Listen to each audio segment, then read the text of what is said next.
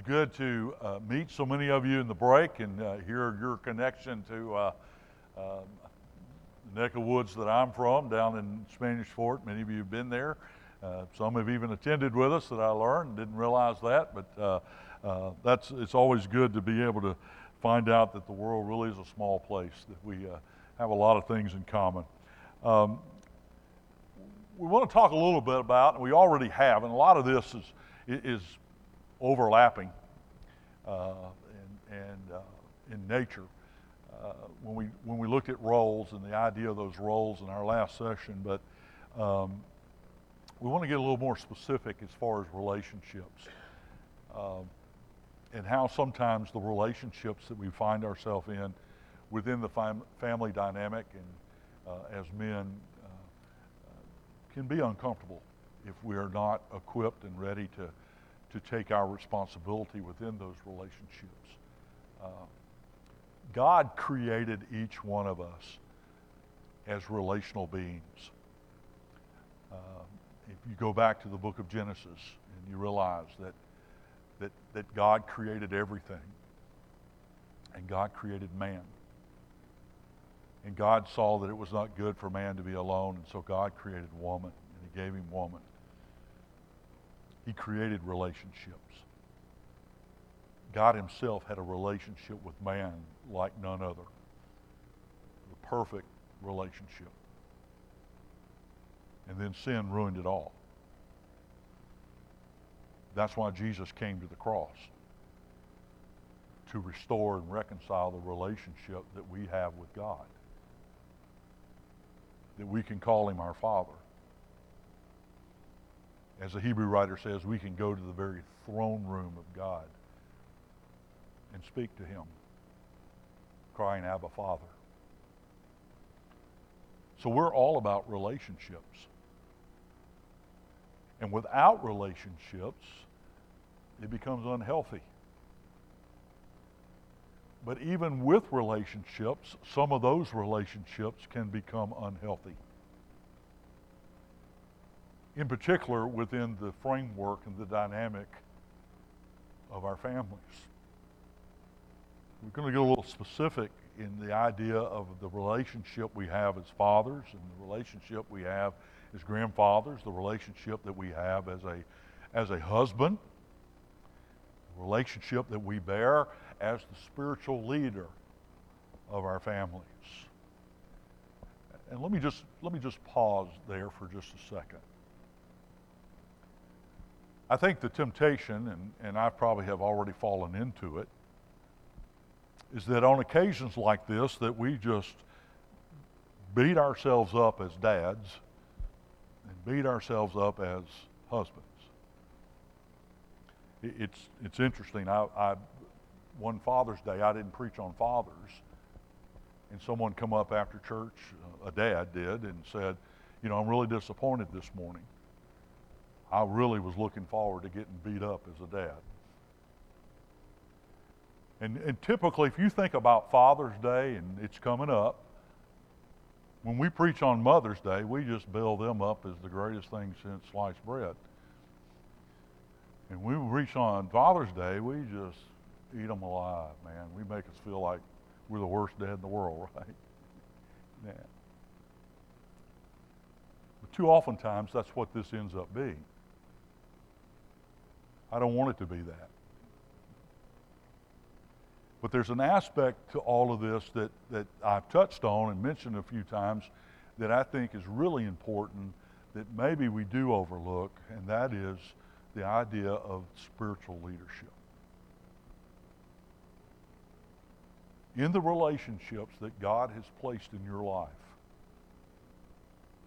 in particular the ones that you have as a father, grandfather, and husband. It's important to understand, and we'll get to the next session when we talk about responsibility, but it's important to understand that one of the main responsibilities of that is that you're to lead your family.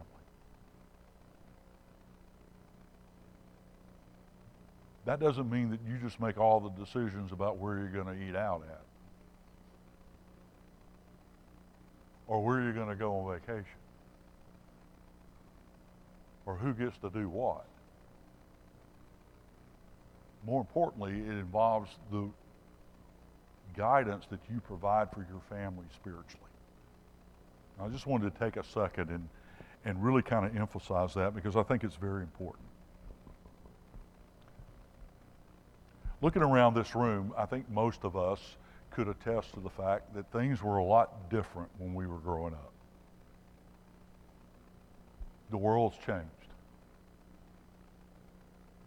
I, when I was coaching, I saw the evolution of all of this from the way kids were when I first started coaching to the way kids were when I finished coaching. I started coaching, there was no Nintendo, there was no video games, there was none of all that kind of stuff. You didn't have cell phones. You didn't have all that when I started out. When I ended, you had all of that kind of stuff. It was different back then. We played outside all the time. We played with every kid in our neighborhood. The only rule we had was, was when the street light came on, we had to be at home. My parents knew all of our neighbors, knew them by name. We never watched much TV. There was only three channels. And depending on who was going to stand up there and hold on to the little piece of wire we had on there, whether you're going to get to watch all of them are not. And video games didn't exist. And so back then, it seemed like there was, there was more time for family. We all ate together. We, we didn't eat in waves. We went to church together. We visited people and our friends and our relatives, and we saw each other a lot. What happened? Our world got complicated. Our world got busy. And men, that's especially true for us. We have more deadlines. We have more meetings. We have more demands. Our world, our little world, outside of, the, uh, outside of our family dynamics have, has gotten complicated and it's, it's got more demands on us. It seems like there's more things that we have to do, and there, there are more things that are competing for our time and our energy. And the result of all of that is this those important relationships have suffered. Those relationships are the, are the things that have taken the back seat. The things that no longer get our attention.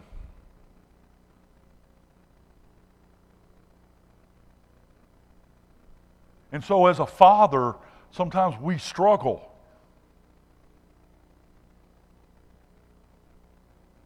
Because we don't have that time.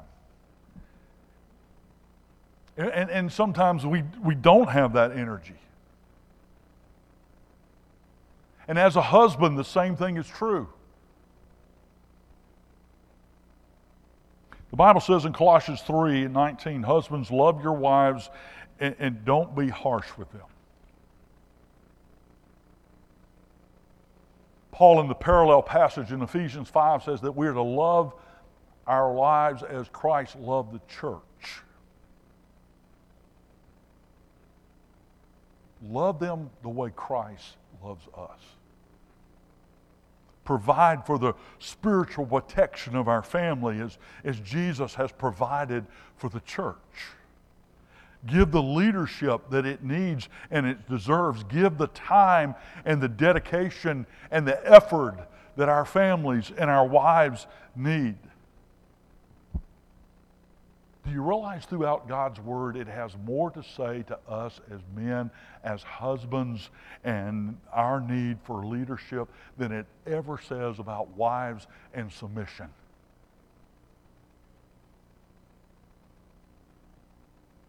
And maybe we should take note of that. A sobering question that every one of us must ask ourselves is this Who's really providing the leadership? Brother was talking to me in the break and talking about uh, uh, someone that we we both know from worked at Mobile Christian and how that uh, their mother and his mother had worked uh, together to, to growing up and, and providing some from guidance and biblical instruction. Three quarters of moms say their faith was very important in their life only two thirds of fathers said that. Moms are more religiously active. In a typical week, mothers are more likely than fathers to attend church, pray, read the Bible, participate in a small group, or attend Sunday school. And yet the Bible says more about fathers and husbands and the leadership we're to provide than it does about moms. And men, I'm not throwing this out there as an indictment. I'm not. I realize I'm talking to the choir, right? You're the cream of the crop. It's storm and rain, and you come here to listen to a big bald-headed guy talk this morning. I merely p- propose that and, and cite that to help us to think. I had a great friend of mine. He's gone to be with the Lord now. He taught chemistry for 35 years in public school, and then he came and taught for another six or seven years chemistry at Mobile Christian. And he always began his classes, and he always emphasized in his classes, he wanted his students to think. When he retired from the school, the students got together and bought him a plaque, this this big old plaque, and the only thing it said on the plaque was the word think. Because Mr. Simmons, that's what he would always say to his students when they were trying to figure out a chemistry problem or they're trying to solve this or do this. He would say, think. So, men, that's what I want you to do this morning. I just want you to think. I don't, I don't want to give you a checklist of things to do and this, that, and the other and all that. I just want you to think.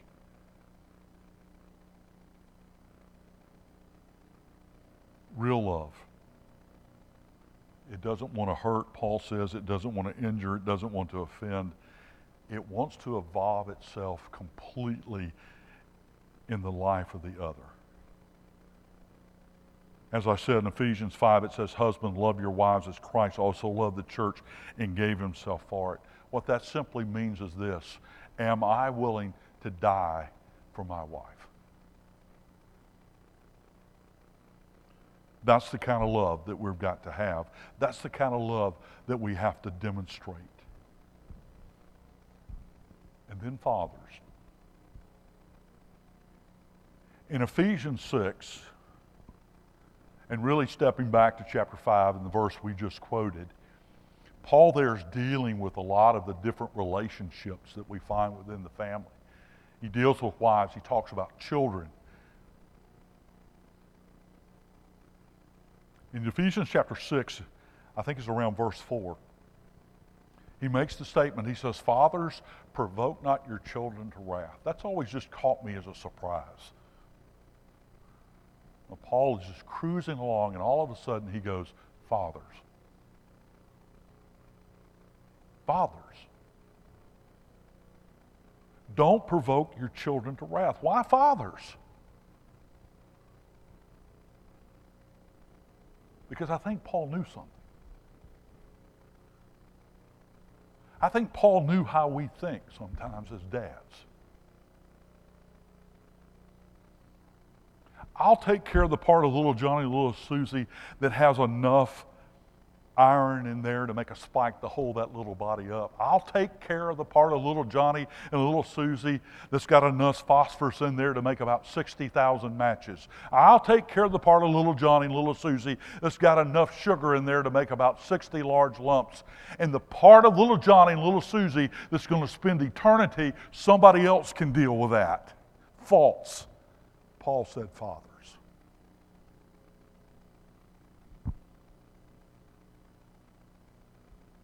You see, folks, with the relationship comes the responsibility. They didn't ask to come here. They're the result of the union of two people's love. But because we have that relationship as a father, we can't let anything get in the way of that. Because we do get too busy as dads. The most important job we have is at home. And the real quota is seeing that our children and our family make it to heaven. And the most urgent appointment we may ever have is the one I have with my kid. I want you to hear what I'm saying. Nobody can take your place. There's no coach. There's no youth minister. There's no teacher. There's nobody that can take the place of a father. It's a unique role that God created. And every father and grandfather in this room needs to know that you can be a great model, role model for your child. But here's the key. We have to be intentional. Just like if you went to a marriage seminar, we're about to have one at Spanish Fort. I, have never been to a marriage seminar that somewhere along the way, somewhere in there, the guy that's doing it's going to say, you got to work at it, man. You got to work at it, ladies. If you want that marriage to be really successful, you got to work at it. Well, you know what? Guess what? If we want to be great dads, we got to work at it. If we want to be great husbands, we do have to work at it. We have to be intentional. And there's some things that are very important. We need to be blameless in a deceitful world. I heard a story about this city boy who went out in the country and was going to buy a donkey. He found an old farmer that had a donkey for sale. Farmer wanted $100 for the donkey. He said, I'll take it. Paid him the hundred dollars, and the farmer said, "I'll deliver the donkey tomorrow or the next day." So the next day came, and the farmer showed up, and he told the young man, he said, "Look, I've I've got some bad news. The donkey died." The young man said, "Well, that, that that's no problem. Just give me my money back." He said, "Well, I can't do that. I actually spent it." The young man said, Well, in that case, give me the donkey. He said, What in the world are you going to do with a dead donkey? He said, I'll raffle it off. He said, You can't do that. that that's deceptive. You can't do that. You can't raffle off a dead donkey. He said, Sure, I can. So a few weeks later, the farmer ran into the little boy. He says, How did, how, how'd it go? He said, Oh, man, went great. I sold 500 tickets, $2 a piece. He said, How did it turn out? He said, I made a profit of $898. He said, What are you talking about? Nobody complained. He said, Yeah, they complained. The guy that won, he said, What did you do? He said, I gave him his $2 back.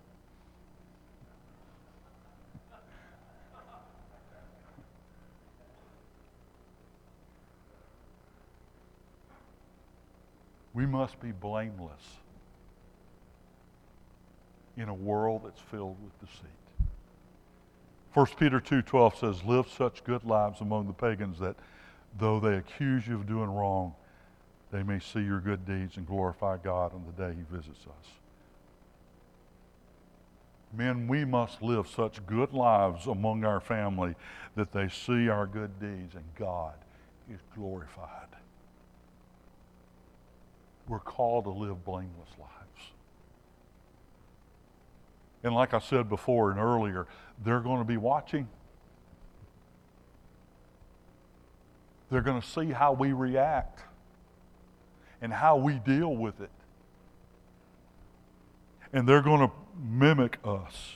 One author said this, he said, embracing a countercultural identity as Christians is not about our survival as much as our task to be the light of the world. And that light shines no brighter than it does in our homes and in front of our children. The easiest thing we'll ever do is be light at church. But you know what? There's not a lot of darkness at church. We need to be the light in our homes. Secondly, we, we've got to be transparent in a phony world. I think Paul was a great example. In 2 Corinthians 11, he said, If I must boast, I will boast of the things that show my weakness. God calls us to live a life that's free from hypocrisy. Remember the example I cited earlier, the man that was in my office about his dad and how they were one way at, at church. He lived one way in the pew, but lived a totally different life away from all of that. Hypocrisy. Stop covering up our sin. Stop covering up our problem. I think the greatest thing that I can do for my kids is to let them know that I'm messed up and I make mistakes and I need forgiveness. I need the same things that, that I'm trying to instill in them that they need. That I'm not perfect. I can't, I can't tell you the number of times that I've had to repent to my children. We need to be willing to do that, to be transparent. Let me, let me tell you, we, we can fool the preacher, we can fool the elders, we can, we can fool the church, but we can't fool our family. They see right through us.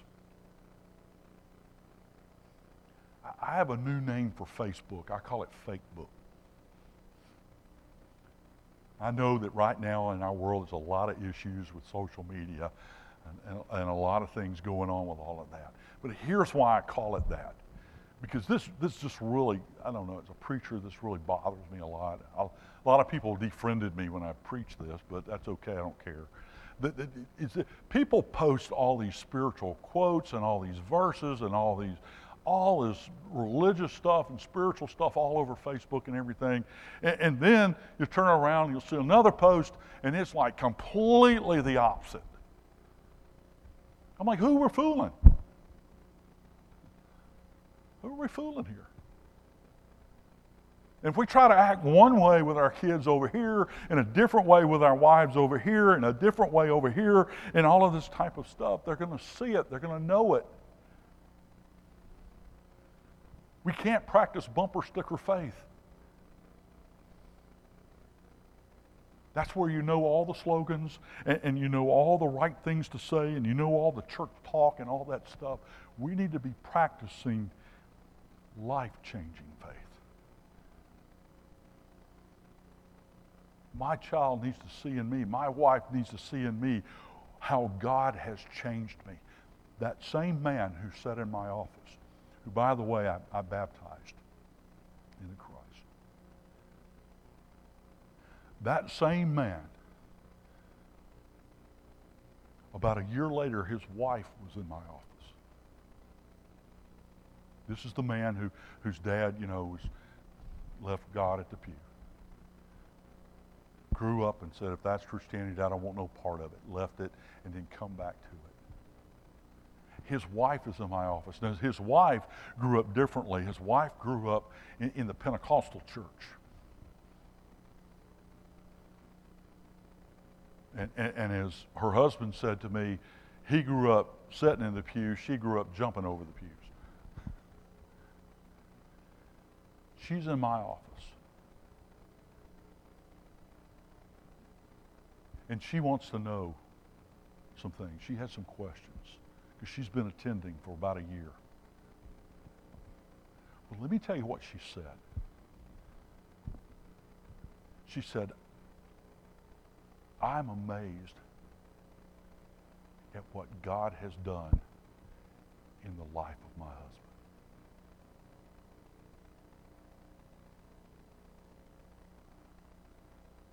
Now, I'd like to think that it was all those great sermons she heard for a solid year.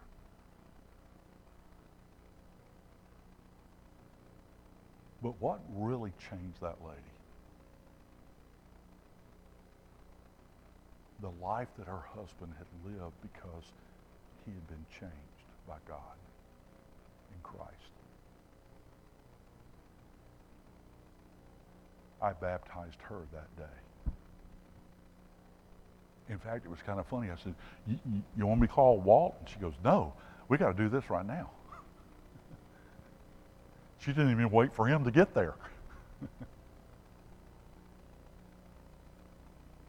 we must be transparent.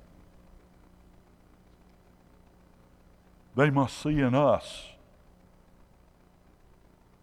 and know that I'm not perfect and I mess up and I need forgiveness. We must be truthful in a very dishonest world.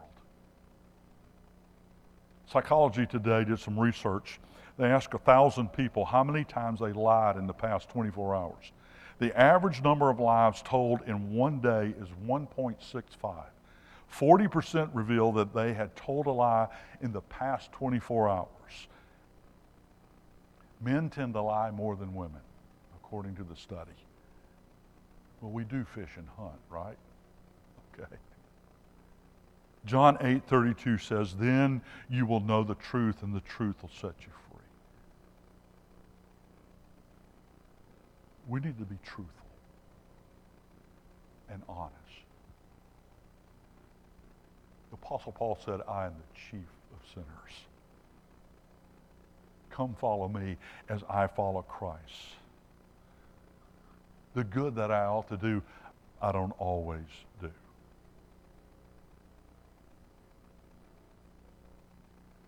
Reader's Digest had a story in it that was interesting. It said, a California driver's license examiner um, told this story. The examiner told the story that a teenager had just driven the almost perfect driving test. Now, I don't know if you ever remember taking your driving test. You know, it's, it's a nerve wracking experience you, you got this person over there that's usually not a very nice person. They're, they're always having a bad day, it seems like.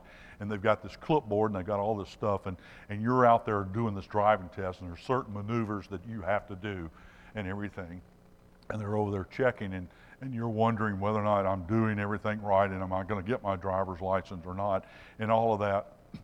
And this, this driver's license examiner in California said that she just finished this, this teenager who, who had done almost a perfect test, not one single mistake on the test, which is kind of unheard of because usually there is something, you know, I got a little too close to the curb or I did, you know, there's something to nitpick there. And this boy finishes the test, this perfect driving test, and he jumps out of the car and he's excited. And He goes, Woo, I sure am glad I don't have to drive like that all the time.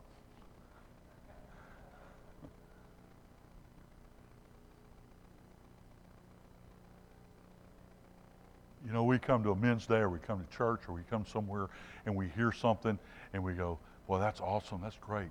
But I sure am glad I don't have to do that all the time. Yeah, you do. You do. We have to do that book all the time. Not the one that goes in my car, the other one that I showed you. The call to holiness. And that's a word that scares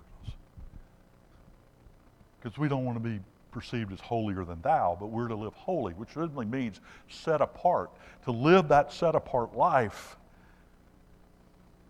it's not always easy because we, we live in a world that's full of deception, a world that's, that's full of lies, a world that's, that's not very transparent. And so it might make us feel a little uncomfortable at times. But in those relationships, we need to live it all the time. Abraham. I was talking to someone earlier about Abraham. Boy, it'd take a couple days to unpack that guy's life. He was called by God to leave and go to a place that God would show him. You ever thought about that, man? Walking into your house one day and saying, honey, pack up, we're leaving. Where are we going? I'm not quite sure. We'll figure it out. God will show us. I think I know how Barbara would react. She'd somebody say, give me a ring when you get there. Show me some pictures, FaceTime with me. Let me look around. If I like it, yeah, we'll come. 600 miles this guy leaves of the Chaldeans and goes to a place that God would show him. Spiritual head of his family, leading his wife, in this case his nephew, going along with him. And as uncomfortable as those relationships might seem at times, the key to the whole thing is this obedience. Obedience to God. Trusting in faith that God will give us the strength. May God help us to be the fathers and the husbands that we need to be. Some of you might recognize the name Mack Brown. Coach Brown coaches now for the North Carolina Tar Heels. For a long time, though, Coach Brown coached for the Texas Longhorns, University of Texas. And if you'll remember, several years ago, the national championship game was between Texas and USC. Pete Carroll was the coach at USC. They had uh, an incredible team. I mean, they were loaded. Reggie, um, whatever his last name is, Bush. Yeah, there you go. Thank you. You know, Matt Leinart was a quarterback. They had, they had another running back. They, they had it all. I mean, they were loaded. Texas was pretty good too. Okay, they had a pretty good quarterback. You know, Vince Young. He was pretty good. It was a great game, if you like games. It came down to like the last few seconds, minute or so Vince Young broke one around the right end, went in, scored. Texas wins the national championship. Now, I'm from Alabama, just saying. We've won a few ourselves. But if you notice after that, there's, there's always this incredibly huge celebration. Okay? Incredibly huge celebration. Everyone's ecstatic. Everybody's going crazy.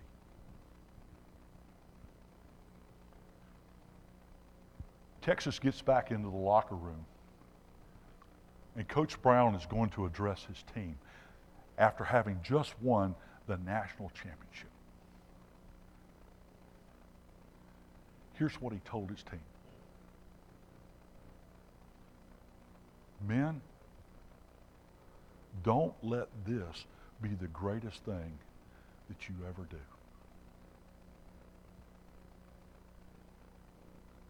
Don't let winning the national championship in front of a national audience, thousands of people in the stands and thousands of people watching you on TV, don't let this, the thing that you have worked for since way back there in the heat and all the stuff you did to get here, and to win this thing, to finally have a chance and to finally win it, don't let this be the greatest thing that you ever do in life. Because what we need, here's what Coach Brown told him, says, what we need is we need great fathers and we need great husbands.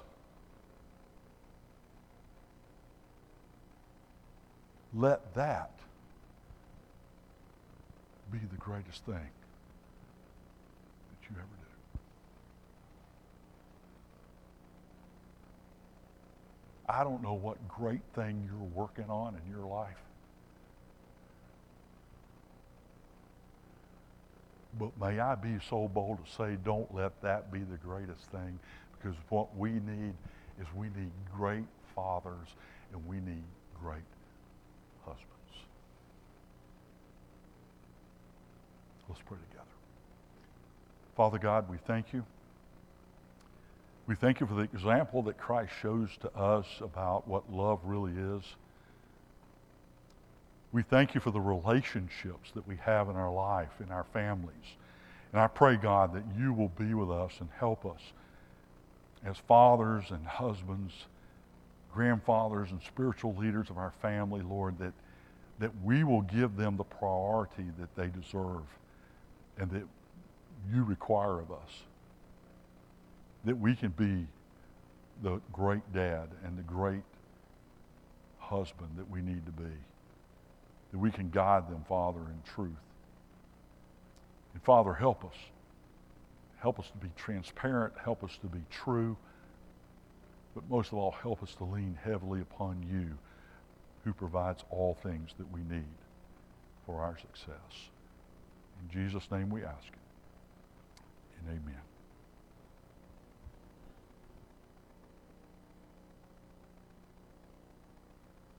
Thank you, Brother Rick. Appreciate you. Uh, Just 10-minute break again, and uh, let's try to, uh, Chase, if you can just keep an eye on the clock in 10 minutes.